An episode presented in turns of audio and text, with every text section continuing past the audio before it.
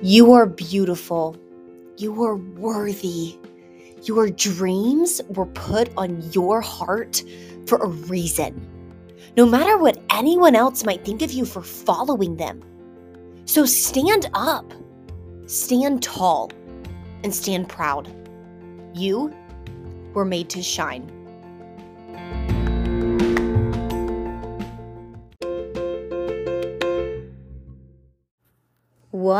Is up?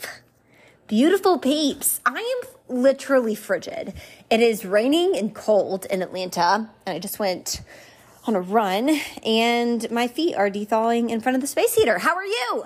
How was your Christmas? It is almost New Year's. It's Saturday, and I'm just a small caveat because I was gonna do this on Instagram, but I just feel on my heart to say it here too. If you're anything like me, I've had so many wonderful conversations with people about New Year's goals and what they want to do, and the, you know, not just from a work standpoint, but from a personnel standpoint. Like how, who do you want to be? Who do you want to what do you, how do you want your character to develop right? Like we got to think about those things too and i've had the best conversations. I have also gotten very granular as to what i am going to try to create um, become get stronger in this next year. And I'm guessing my bottom dollar, if you listen to this kind of content, you're someone that also has goals and you're preparing and you're reflecting. Just a reminder, you guys, it can be so tempting. In fact, it is so easy to completely disregard all the things you've done this past year because you're so focused on what you haven't done and that you need to accomplish this coming year. I am the queen of that. I am so keen on where I'm not that I forgot everything that I did do. I, I don't look at all the muscles I have strengthened. I don't look at the parts of my life that literally didn't exist this time a year ago that I have through like through God in me cultivated and it becomes stronger in and it become more disciplined in. I completely negate those things. So for for what it's worth, as you're kind of combing through your New Year's goals, your New Year's resolutions, and at the time of this podcast episode, it's about to be 2023. Don't forget to celebrate the things you've already accomplished this year. That is a very crucial part to becoming this next year. It's recognizing the foundation you already laid, the jumping board you already have to bounce off of. And in some areas of your life, you're going to be starting from ground zero, and that's okay. But don't negate the parts of your life that you did succeed in becoming stronger in because you're not where you thought you were going to be, or because you have so much further to go from that place and that pinpoint in your head of where you should be. Okay? You promise? I promise. You promise? All right. Y'all, I am giddy out of my blue leggings excited for this episode today because it's something that when we talk about areas of your life that you're trying to be more intentional within or about or on and you know you're thinking about that for next year this was an area of my life that I was really, really, really wanting to be intentional about this year. And that looked like studying it, like studying it. This will make more sense in a second. It looked like studying it. It looked like studying how people did it. It looked like intentionally doing the things I needed to do to, to cultivate that muscle in my life. And what we're going to talk about today is faith in the workplace. That is not something you hear every day when your workplace is corporate America. Am I right? Am I right? But I think there is something very powerful about this topic, and it's completely changed my life. And I want to share it with you because I know a lot of you who listen to this are believers, right? And for those of you that aren't, that's totally cool too. I think this will still add value to you. So don't tune me out.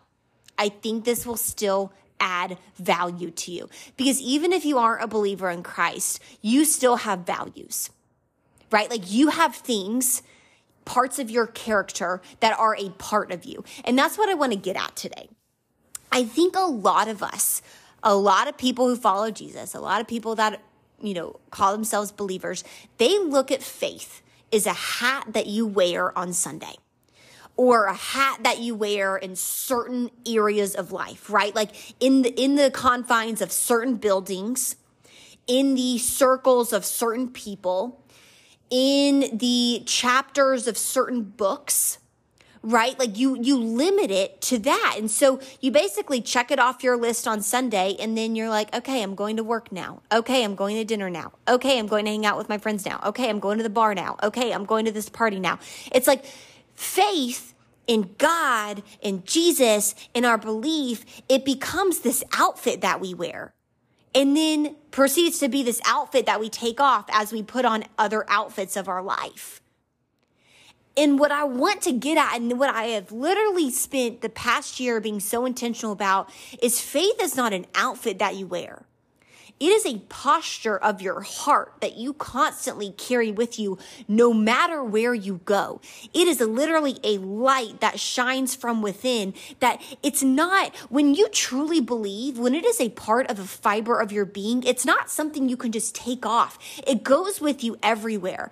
And what I have been so intentional about this year is faith in the workplace. To me, what that means is not, it is not like screaming scripture at people. It is not, um, you know, judging people, condemning people. It is not that. What it is, is living your life in such a way, showing up into the office in such a way that people literally are confused by your energy. Like they don't get it they are left with this curiosity. Like, what does she know that I don't know? Because she is always so kind. And when things go to crap, she is always looking for the bright side. And when things just are so confusing and, and crap hits the fan, she has this hope. She has this posture of contentment about her that literally doesn't make sense. Like it transcends earthly logic. What does she know that I don't? That's faith in the workplace. So I started studying this right before I got to my last job. And Ben Stuart, for those of you who don't know Ben Stuart, he has a whole sermon on this that does more justice than I could ever do in this podcast episode. He's where I learned most of this from. And he just talks about how God is not, it, it's not just something like I put it, it's not an outfit that you wear. It is part of your soul. You can't help but be kind. You can't help but want to include people. You can't help but when you enter the cafeteria, look for the person that's sitting by themselves and want to go sit with them. You can't help it. When you know Jesus and when you know what he did for you and when you know the things he's done for you in your life and when you know his love and when you feel his heart, you, you, it's like, it's just part of who you are. You can't help it. You can't help but not want to cuss when all of your coworkers are cussing. You can't help but not want to lend a helping hand when no one else is offering because they're busy. You can't help it. You can't help but not care if you get the credit for something that you're doing when no one else is watching because you know God is seeing it. You can't help it. That's faith in the workplace. You guys, I'm a big believer I'm a big believer that we all have a ministry. I literally, I, God hit me with this a few months ago. I, it's ministry of one. I don't know why that I'm going to do some, I'm going to make a t-shirt. I'm going to do some with that. Ministry of one. I have a huge poster that says that in front of my office because, because your ministry it might not look like your preachers that you, you see on Sunday. And for those of you that aren't Christ followers, like your ministry, you're thinking about a priest or you're thinking about a preacher or a pastor. We are not all gonna be that. But you don't have to be that to have a ministry. Your ministry is the way you live your life. It's the way you act. It's the way you move. It's the way you listen. It's the way you lean in when other people are walking away. It's the way you love people. It's the way you, you say hello to the receptionist, someone who probably never gets seen, and you asks, how are you? And you mean it. You actually want to know how they are. It's the way you, you observe, okay, God, who needs my love today? Who in this office needs me to just listen to them, needs me to just lend a helping hand? Who needs my love today? Who needs your love today? Who needs light today? Who needs me to sit next to them today? Who needs me to just ask, what can I do for you today? That's your ministry. So, full transparency. I used to want to be a preacher, like so freaking bad. I remember when I was younger, I wanted to be a preacher so bad that I was like, okay, God, I'm going to start practicing. And in my like eight year old mind, I thought preachers got people married. Like that was my first recollection of what preachers did. It's like preachers marry people. So what I did was I was like, I'm going to start practicing. And I sent out invitations. I went on my mom's computer typed up. I typed up like, okay, you know, you are cordially invited to the marriage of Bingo and Inky, which was our cat and dog at the time. And I invited people, and people showed up. They showed up. And I made my little brother put rose petals. My oh my Gwenny was so upset. She had this rose bush outside our house, and we cut down all those roses, and we we put the rose petals all down the driveway. And James, my brother, we made him wear his Easter suit he was maybe like four at the time and because i was eight and he was the uh, best man and then lizzie was the flower girl and i married our cat and dog in front of our neighbors. And i was like this is amazing. And so i have wanted to be a preacher for so long and it's so funny because this year as i was reflecting on my goals i was like god i would have never painted my life ever. I would have never in a thousand years ever painted my life to look like what it is. I barely passed English in high school. I never would have thought I'd be a writer. I was so shy in middle school. I was like basically mute. Um, never thought that I'd be a speaker. Never in a million years thought I'd be in corporate sales ever. I wanted to be a preacher. And what God has worked in my heart this year is that I am. Not because I have a pulpit, not because I'm preaching on Sundays, but because of the way that I live my life, I have a ministry. And so do you. Whether you want it or not, it's how you live your life. Even for my people that aren't Jesus followers, how you live your life is your ministry. It's your legacy. You teach people how to treat you by how you treat yourself and how you treat them. You guys, all of us have a ministry. I don't care if you're a dentist. I don't care if you're a lawyer. I don't care if you're a stay at home mom, a stay at home dad. I don't care if you're in corporate sales like me. I don't care if you're a writer, if you're a speaker. I don't care if you're a gymnast. I don't care if you're a tennis player. I don't care if you're a coach. You have a ministry. It's how you love people. It's how you love people. It's how you incorporate prayer into whatever it is that you do. I am constantly praying for the people I work with. I am constantly praying for my clients. Every day when I drive to work, I pray, God, use me. God, show me who needs your love and use me. Give me full conviction to interrupt what I think is my busy schedule to remind me why I'm here. Because the same that's true for me is true for you. For some reason, God trusted you with the people that are in your life right now. Think of all the companies, all the places, everywhere you could be and God trusted you in that dental office. He trusted you in that lawyer office. He trusted you in that classroom with those kids of those ages at this time. He trusted you in that sales company with those people, with those clients and this time. He trusted you. And I think we we think spreading the gospel means like sc- telling people scripture and open up the Bible. Yeah, that is true, but it's also true. It's just the way that you live. You guys, Jesus didn't have a Bible. Do you realize that? Like when Jesus, who started, you know, this whole thing, he didn't have a Bible to, to show people. He did it by just the way he loved and the way he moved and the way he went to areas that normally people wouldn't go to. And what I'm trying to teach you and to communicate with you right now is you have that in whatever office space you're in.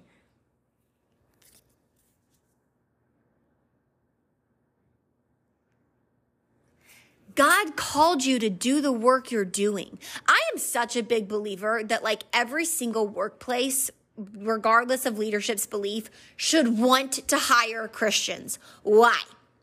Because Christians, if you firmly believe with God in all your heart, like you want to do a good job, you want to take your responsibility seriously because you know all the work that you do, God uses. I mean, Corinthians 15 37 says, always work enthusiastically for the Lord for nothing. For nothing you do for the Lord is ever useless. God trusted you with that work he called you to. So you better do your very best. Not because of your boss, not because of your VP, not because of your RVP or your CRO or your whoever, but because you are doing the Lord's work. God called you there. God called you there. What motivates me to show up and to do my very best is not because I'm trying to please everyone. No, having a good, you know, egg with leadership is a byproduct of the fact that I'm called to do what God called me to do for God.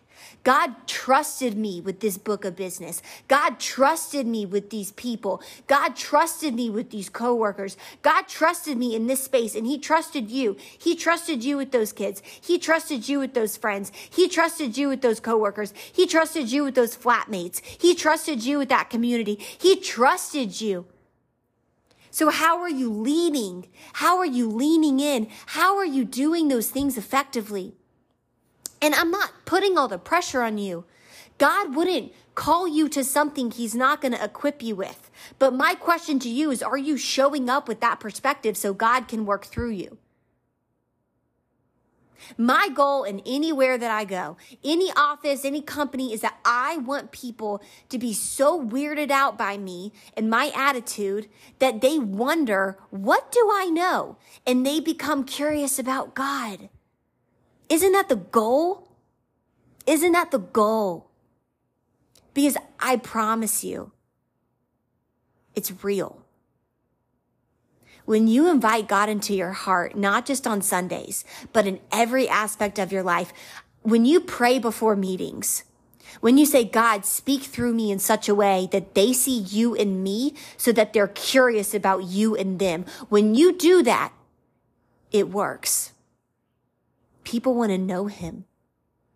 Even if, even if they're not the point yet where they want to accept him into their lives, they wonder, well, there's something I don't know because the light that he has, the light that she has, the way she walks, in confidence when everything is to crap, the way that she has so much hope, the way that he is so kind when everyone else is gossiping about him and judging him, the way that they move, they know something I don't. And I don't know what it is, but I just want to be around them because they make me feel good and they make me feel like this isn't it, that there's more to life That's faith in the workplace. It's a posture. My favorite quote of all time. And that's saying a lot because I freaking love quotes. It's always be preaching a sermon. Use words only when necessary. And I have no idea who said that, so I don't know who to give credit to. But man, is that powerful. Man, is that powerful. When I say faith in the workplace, I don't mean go preach scripture to everyone and everything. That there's a time for that, yes. What I mean more so is how are you living your life in such a way that aligns with the scripture you would talk about? Integrity is the gap between your lips and your life. You are not what you say you're going to do. You are not what you say you believe. You are how your life acts out those things. You can, I know some people that can quote every verse in the Bible, and they are some of the most judgmental and hateful people that I know. Truly. Truly. So my challenge to you is go to your workplace, whatever that looks like. Maybe you're an entrepreneur. I love my entrepreneurs because I'm half entrepreneur in my blood. Maybe you're in corporate like me too. Go and live your life in such a way that people wonder what you know that they don't. That is faith in the workplace. That is powerful. And that is what we are called to. I am sending you so much love. And my prayer for you is that you have the bravery and the strength, the persistence and the consistency to live your life from small actions to big actions in such a way that people wonder about God. I love you guys.